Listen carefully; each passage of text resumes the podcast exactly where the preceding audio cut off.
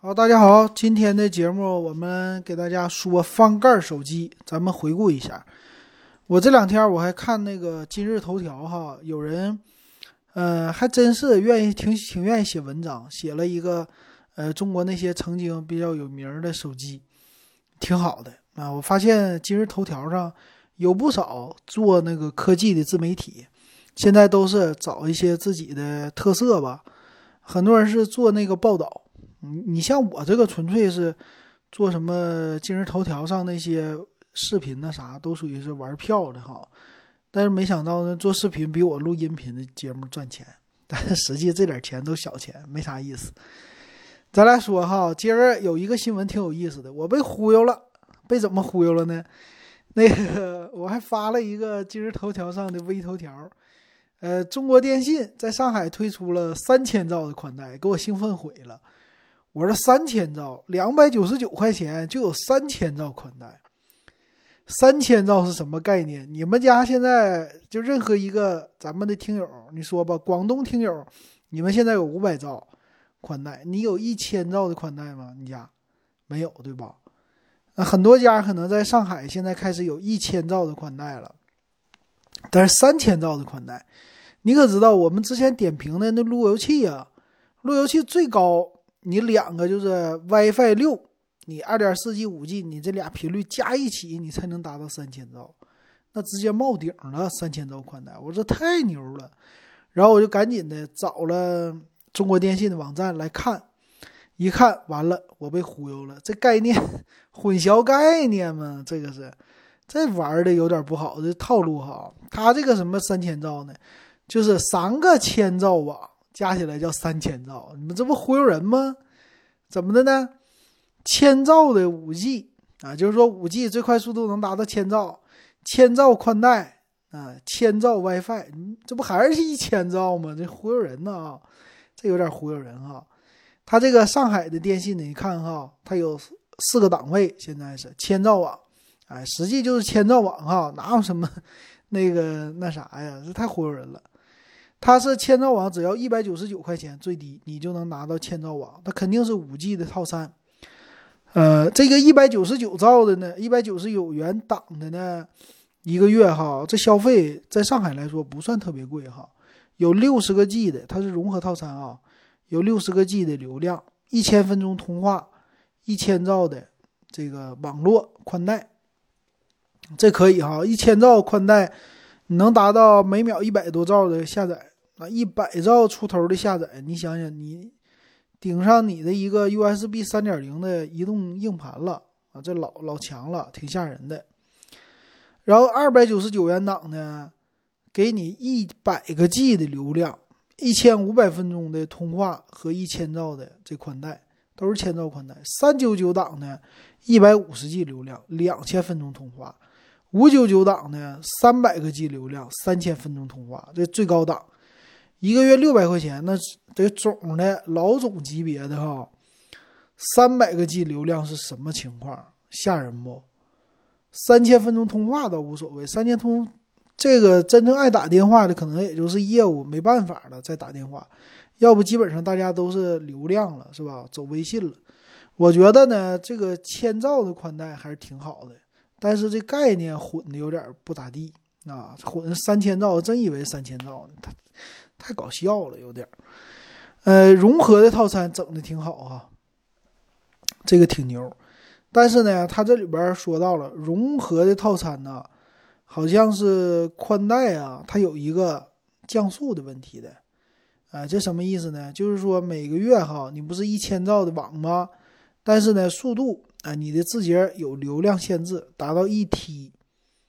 啊，这不是说以前无限用了，达到一 T 以后，宽带降速降到三百兆，然后上行三十兆啊，这个有一点不不太那啥，每个月交这么多钱了，你还给我降速啊，这个有点不合理，我觉得还是挺多猫腻的吧，大家谨慎选择吧。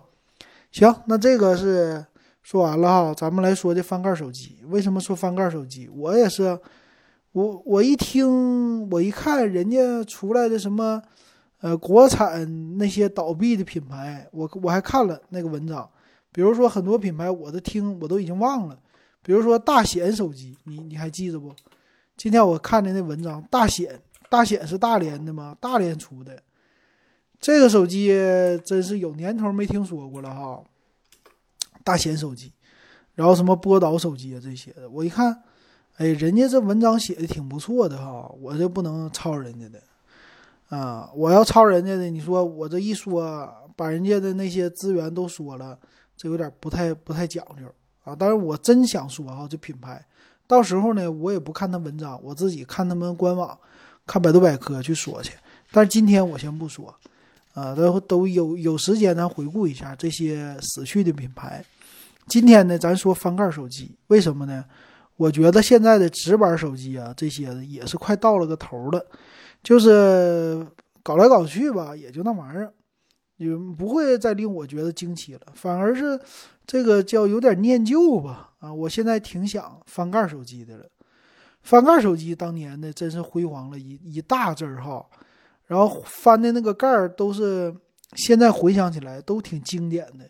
尤其我特别喜欢翻盖手机的，哎，单手操作，一只手大手指头一拨楞它就开。呃，盖上的时候呢是用你的食指啪往下一盖。啊，这个声也脆，我就那时候感觉翻盖手机特别的美好啊，就那种感觉，就是有那种气场，不像现在直板拿出来一个贼厚的那个、贼大的那个，那是啥气场啊？翻盖手机打完了，啪，随手一关，潇洒。那那个翻盖手机啊，这个鼻祖呢，我感觉哈，就是当年最火的第一台，在我的印象里的就是 V 九九八了。啊，就摩托罗拉的当年的那个 V 九九八，好像还九九八 i 呀，又什么的这些名是吧？或者叫什么 V V 多少啊？它的这个 V 的型号啊，非常的形象。哎，怎么说形象呢？你比如说这个翻盖手机，最特色的地方是什么呢？就是给它就是一个打叉打开半打开的情况下，往这一立，一立呢就是个 V。啊，所以你看人家摩托罗拉哈搞一个 V 开头的 V 九九八，这个 V 呢就代表了翻盖的意思，对吧？所以这样呢，你你说整的多好！哎呦，一看这个 V 九九八，当年的那个手机啊，摩托罗拉的，你就会感觉这是高端商务的这个范儿，而且呢，手机非常的小巧。啊，当年的手机啊，这个手机是九九八，是两千年上市的哈。我看现在百度百科上写的，两千年三月份上市的。当时呢，你说那个手机还讲究双频，呃，就是九百的频段和一千八百的频段。但是第一代哈，还是一代网，还不是二代网呢，双频网络那时候都觉得了不起的了不起哈。那那个 V 九九八的特色是什么呢？就是这个翻盖。翻盖呢？当年呢还都是天线的形式的，一根天线，啊一划开。你说这个手机呢，跟当年的那些别的直板比，它就是小巧。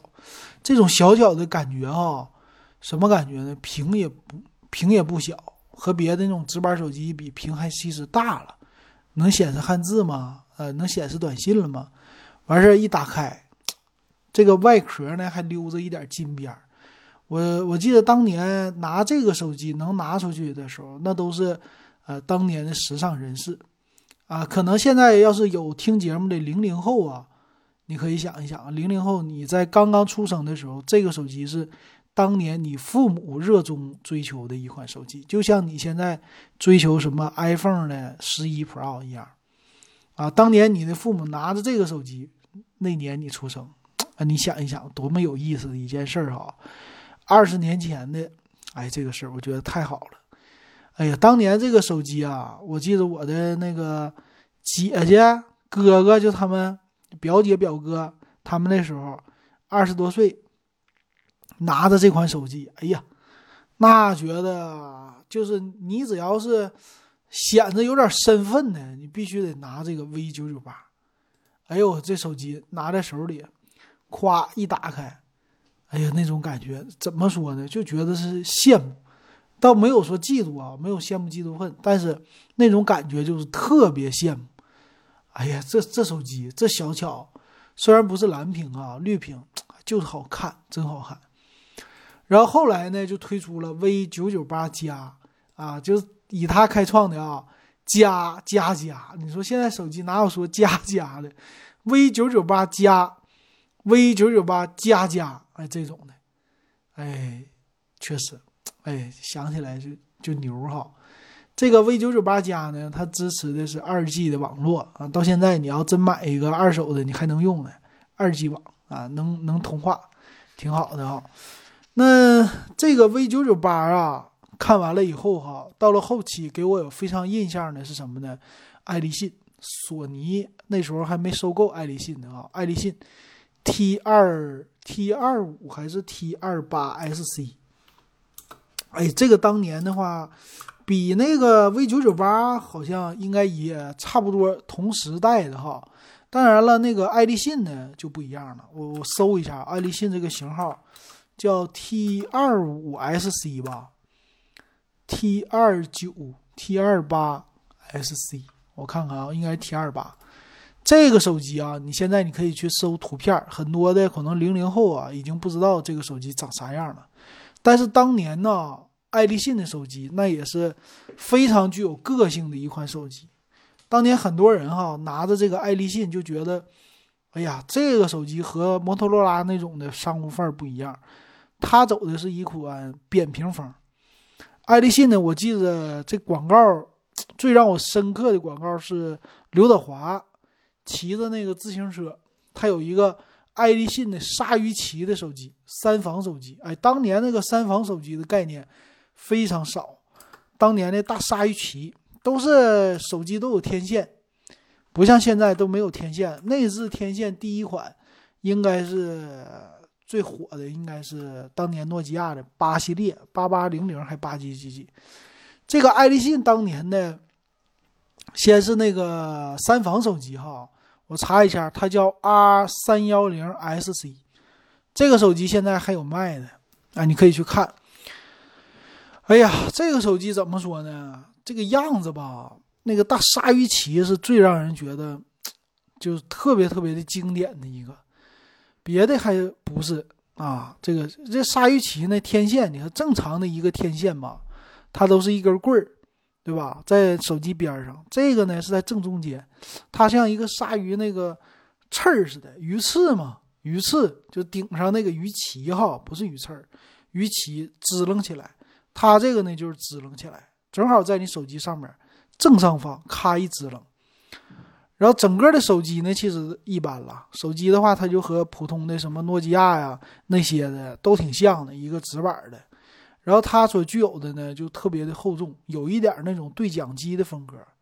哎，但是整体的这个造型颜色啊，他喜欢用黄色呀。或者是什么颜色特别鲜艳的颜色？当年我记得他们家还有橙色的，好像是。哎，这个手机三防防水呀、静音呐啊，静音没有，防水防震这种的。哎，出去什么搁泥里捞出来一样用。然后给你的感觉就是有一种配上黄色，就好像要冲浪的一种感觉似的，你可以冲出去。哎，就这种感觉啊，给我的印象太好了。这个叫 R 多少呢？R 二五零 R 三幺零的这手机，你你可以有机会去看一看哈，确实非常的经典，太漂亮了。但是这有点扯远了哈，它不是一个翻翻盖的手机啊，但是非常有历史的收藏的一个意义的一款手机。如果喜欢玩旧手机的人，你可以去看一看，也没多少钱。那说到翻盖哈，T 二八 T 二九啊 SC 这个手机呢，在当年哈推出的时候。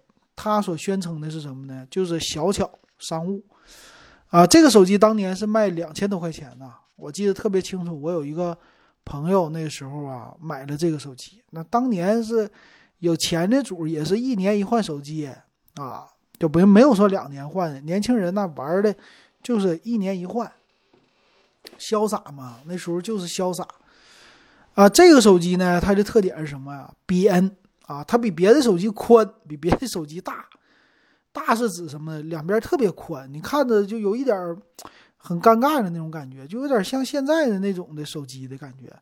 你你和之前的那种小手机和现在那个大平板的手机一一比，你就觉得手机有点太大了，跟以前比。他呢当年就是这样的，别人的手机都很窄，他手机扁扁的，又扁，然后又又宽。他呢反而就不像别的手机那么厚啊，他就是扁。然后他当年我记得哈推出的时候，就商务人士怎么放呢？说能把一个手机揣兜里。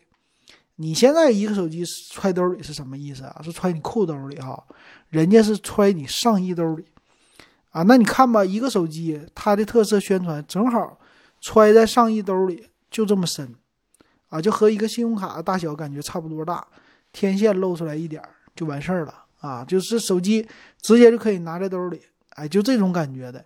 但其实呢，它的屏幕不大，屏幕呢还是那种比较扁的。啊，这个手机翻盖呢是下翻盖。当年的翻盖手机有有两类哈，一类是整个上边一个盖夸一翻，还有一种呢，屏幕本身哈，它就是那么大，屏幕露出来的，在底下键盘的位置可以翻盖。哎，键盘位置翻盖，啪一打开，你就可以通话了。它其实有啥用啊？就是防止有点像咱们锁屏件一样的，防止你误触了。但是这样一下子呢，让整个手机就变小了。其实呢，你不翻这盖儿，它也能收音，对不对？但是当年就这么流行的啊，翻了个盖儿才像一个电话。如果不翻盖儿，这个就不是电话了，就给你这种感觉哈。但这手机我是当年真的买不起，真喜欢，就太薄了，又薄又小又好，就给我这种感觉啊。这个是第二款，我我非常有印象的，呃，爱立信的。然后再有一款是谁呢？再有一款呢？就三星了，三星当年哈也是推出的手机非常好，啊，它有两种，它都推出，一种就咱们说的下翻盖的，一种呢就是，呃，那个叫正常翻盖的。当年的三星呢，三星叫 Anycall，Anycall 什么意思呢？就随便 call 嘛，随便 call 就随便呼叫就行哈。三星 Anycall 呢，当年是跟奥运会合作的，你看现在吧。它应该也宣传这个，但是听的不多了。Anycall 啊，当年的任何一款手机有水货很多啊，但你看吧，他们家的这个手机哈，只要是三星 Anycall 有那个奥运五环版的这手机，哎，这就是非常牛的。呃，我记得他那个系列的名儿，我真是想不起来了哈，我就有两款。翻盖的我印象特别深刻，因为这也是啊，当年的朋友手里边拿的，我就觉得，哎呦，太好了，这个 简直了，彩屏啊！他们家那阵做彩屏，咱先说两款吧。第一款呢，就这个 anycall 的我就把它当 Anycall 了。它这个编号是 T 系列还是什么？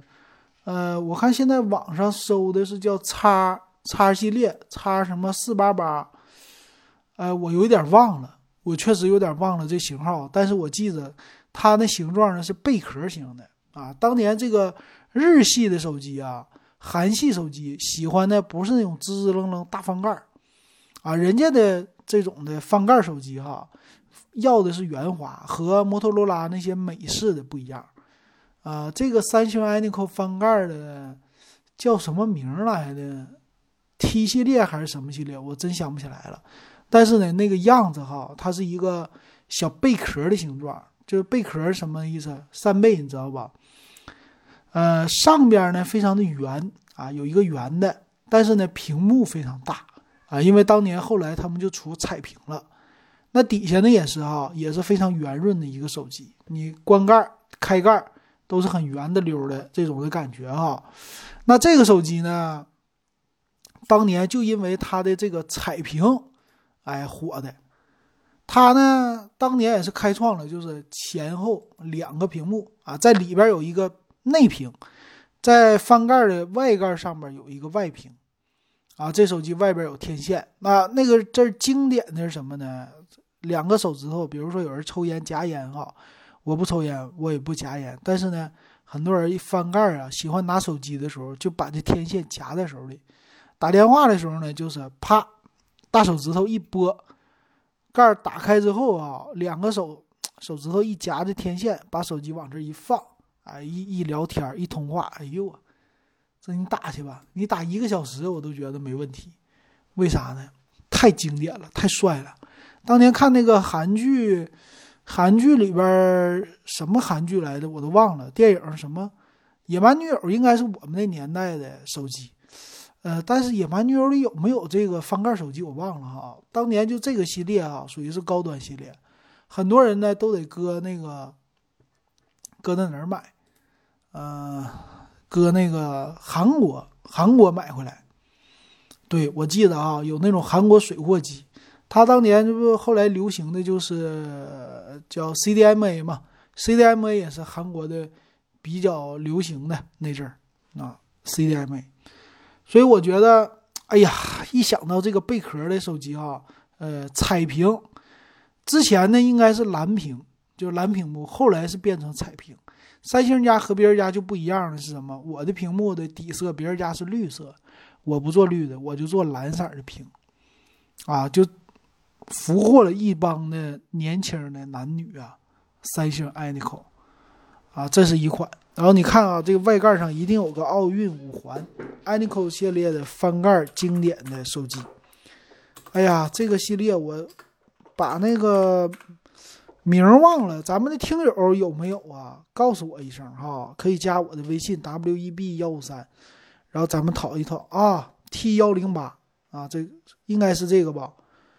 啊，有人说 T 幺零八，对 T 系列，我就记得好像是 T 系列。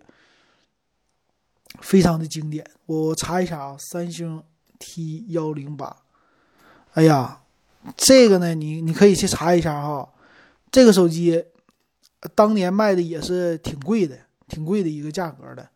对，它的外屏呢是一个小蓝色的蓝色的盖儿里边是内屏，小贝壳经典的。这手机是两千零二年推出的，那贝壳状，有十六和弦的铃声。啊，就当年售价，你看七千多块钱，你就知道那土豪当年的土豪啊都用这个。你要手里边能拿一个这个，这个手机还得拴个绳比较好看，拎在手里的绳哎呀，怎么想就当年买不起的那种的手机啊，我就觉得老好老好了。你们哎有那个经验的可以告诉我哈，这个手机确实太太漂亮了，我觉得现在看也觉得漂亮，因为它啥呢？外观是那种金属的。就是看起来很金属的，是银色那种外壳，虽然塑料的，那种感觉就好。这三星当年给我的高端的，就是最好的那种的感觉哈。那三星你说买不起，三星家的翻盖是一个一大特色啊，他们家的翻盖特别多，当然也有推盖，什么盖都有，直板也有，但是都不好看，就没有翻盖的经典。后来翻盖它就出那种大直愣的翻盖了。也不好看啊！就这一款，我觉得是在我印象里最经典的一个手机。那这个提到三星家，就不得不提到科健。科健呢是咱们国内的一个，呃，算是和三星家合作的吧。他们家是科健手机，好像是天津的还是深圳的？深圳的吧？我忘了。我看看啊，对，深圳的科健手机，它当年跟。三星合作推出了一个科健的叫 K 一百呀，还是 K 什么一百 C 呀？那个手机它是下翻盖的啊，应该不是 K 一百啊，K 一百是他们家的一个翻盖机型。呃，这个翻盖机好像当年也非常的受欢迎哈，但是样子没有三星那么漂亮啊。科健当时还是非常火的一个品牌的。呃，科健呢，我记得是有一款直板的手机，它是下翻盖的，但是呢，它那个屏幕哈用的是一个蓝色的屏啊。科健一直家他们喜欢用蓝色屏，当年也是啊，蓝色屏代表的高端。诺基亚蓝的八系列就八八零零吧，蓝色的啊，这个背光啊，大家就觉得老高级了，科技蓝。然后三星也有蓝色的背光。呃，科健也学去了这个蓝色的背光。我科健那个比较便宜的那款是啊，一千多块钱儿啊，但是整的挺好看，我觉得也是特别的好看哈。呃，我记得好像有一个中国娃娃的脑袋，我还有那款，呃，我特意留着呢，就是那个宣传册，叫 K 九零还是 K 一百 C 啊什么的，我忘了。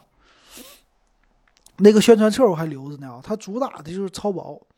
当年的超薄手机啊，也是算是也不太多吧，不太多，但是整的还行啊，就学日本的，日本的手机当年非常的薄啊，这个是可见的手机哈。嗯，再想一想，再想一想翻盖啊，再后来我可能我记得的可能就是国内的了，国内的就对我印象特别深刻。当然，很多翻盖手机啊，国内的话啊。有谁呢？TCL，TCL 当年的是女性手机，女性的这种翻盖手机。TCL 的话，一想到这个，我就记着很多都是女人买，买的上面有那个假钻啊。TCL 的，TCL 的翻盖手机当年红火一时啊，全靠这个钻的啊。TCL 女性的这个翻盖手机，现在你要是搜一搜，你也能看到哈。这个手机呢，其实卖的。也不便宜，但是上面呢就是镶了那些，呃，不是钻石啊，贴的贴钻的那种感觉，哎，但是那种感觉哈，哎，怎么说呢？颜色吧，非常的粉啊，非常的红，然后外边外边呢，你说山寨它也不是山寨，它就是有自己的特技啊，自己的特效。加特效有特效加持，什么加持呢？就外边贴了一圈的那种钻，塑料钻啊，那个感觉当时 这个女的不知道怎么想的啊，就这个手机就是彰显我的个性，哎，这就是一款女性专用的 TCL 的手机，然后就卖疯了啊。其实呢，他做的应该是那种和三星啊、和摩托罗拉呀都很类似的一种的感觉，但就因为这一圈钻啊，在你的外屏上，它就是。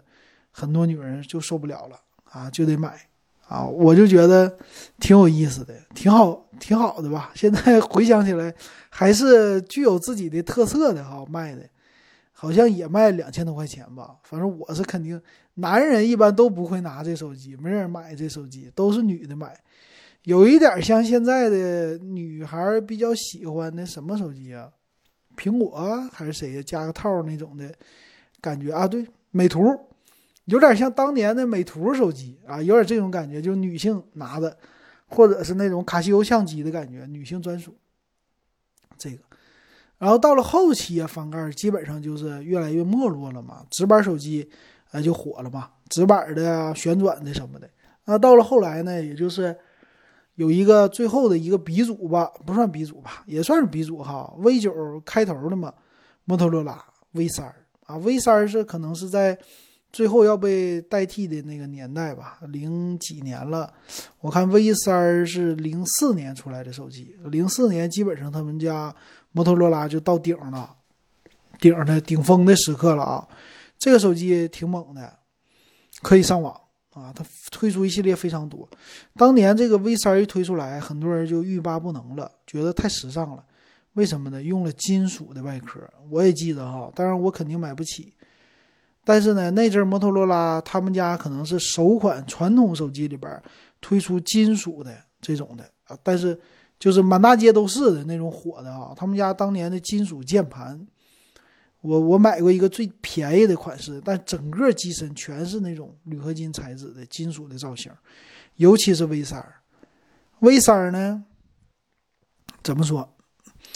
啊，整个的这个系列吧，其实 V 三刚出来的时候啊，你觉得就是刀锋的感觉。他们家说嘛，刀锋，这个刀锋呢是整个手机贼薄，然后打开以后呢，整个的键盘全是那种金属风，啊，键盘没什么手感可言，不像别人家塑料的，摁下去哒哒哒，它这种的摁下去那种感觉就是没什么太多的手感，就摁一下子就完事儿了。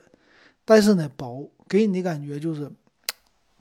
开创了一个新的时代吧，它其实呢就是扁的特别扁，但这种薄的呢，那种感觉，这为什么说时尚呢？就是跟当年的可能是金属的那种的简洁的质感有关系，反正非常美式的美式范儿哈。V 三，V 三到后来什么 V 三 i 最牛的时候，就是极致的时候是 V 八。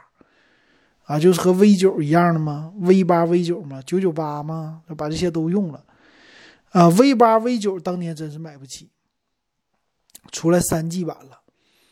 哎，这个 V 八呢，当年真是就是高端机的最火的，到头了的时候是 V 八、V 九那种感觉啊。然后我看了一下，在网上说已经那时候 iPhone 已经出来了，但是 V 八就是有没有触摸屏？后来的 V 九我忘了，但那种的感觉就觉得我觉得太炫、太时尚了。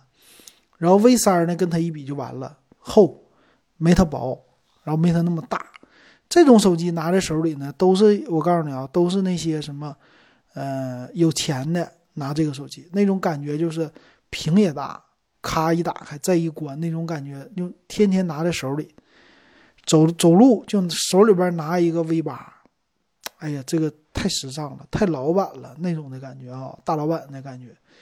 你你那个时候那个时代哈，其实现在这个时代不是开什么。呃，现在是开路虎的时代，不是开霸道的时代了。但东北还开霸道。但是你当年的小青年儿哈，就零七零八年那阵儿，你要是拿个这手机，开个轿子，或者你开一个在东北开一个霸道，下来的时候，穿个小豆豆鞋呀，手里边夹个小皮包啊，对吧？手里边拎一个这手机呀，咵一出来，嘎嘎嘎一走，没有什么不流行大金链子那阵儿。穿个貂也行，哎呀，这种感觉，我就感觉有人说你这太俗了，这哪是俗啊？我这种感觉就给我觉得那种身份感吧。虽然说我是没有那身份，但是呢，我要是打扮成这样哈，从那个大霸道一下来，那种感觉自己就飘了。呃，这身装扮只要一上身，自己就发飘，啊，就那种感觉，老那啥的感觉了。不知道你你们能不能感受到啊？我是感觉老那啥的，就和拿那个最新款 iPhone 一样的感觉。但是 iPhone 现在烂大街了，那没意思。哎人家这个好，真有真有意思哈。V 八到了那个结束之后啊，基本上翻盖手机的历史也就差不多完蛋了。翻盖手机呢，基本上就是到头了。那最后呢，就是三星家了。最近呢，就这几年吧，三星的不甘寂寞呀，还是喜欢翻盖手机啊。那也是 W 系列，对吧？W 每年一堆啊，W 什么八九九、七九九、六九九、二零二零啊，一九九九，是吧？这个也是受到了一些人的喜欢。但是呢，我的感觉这个手机啊，就有一点那种的土豪风了。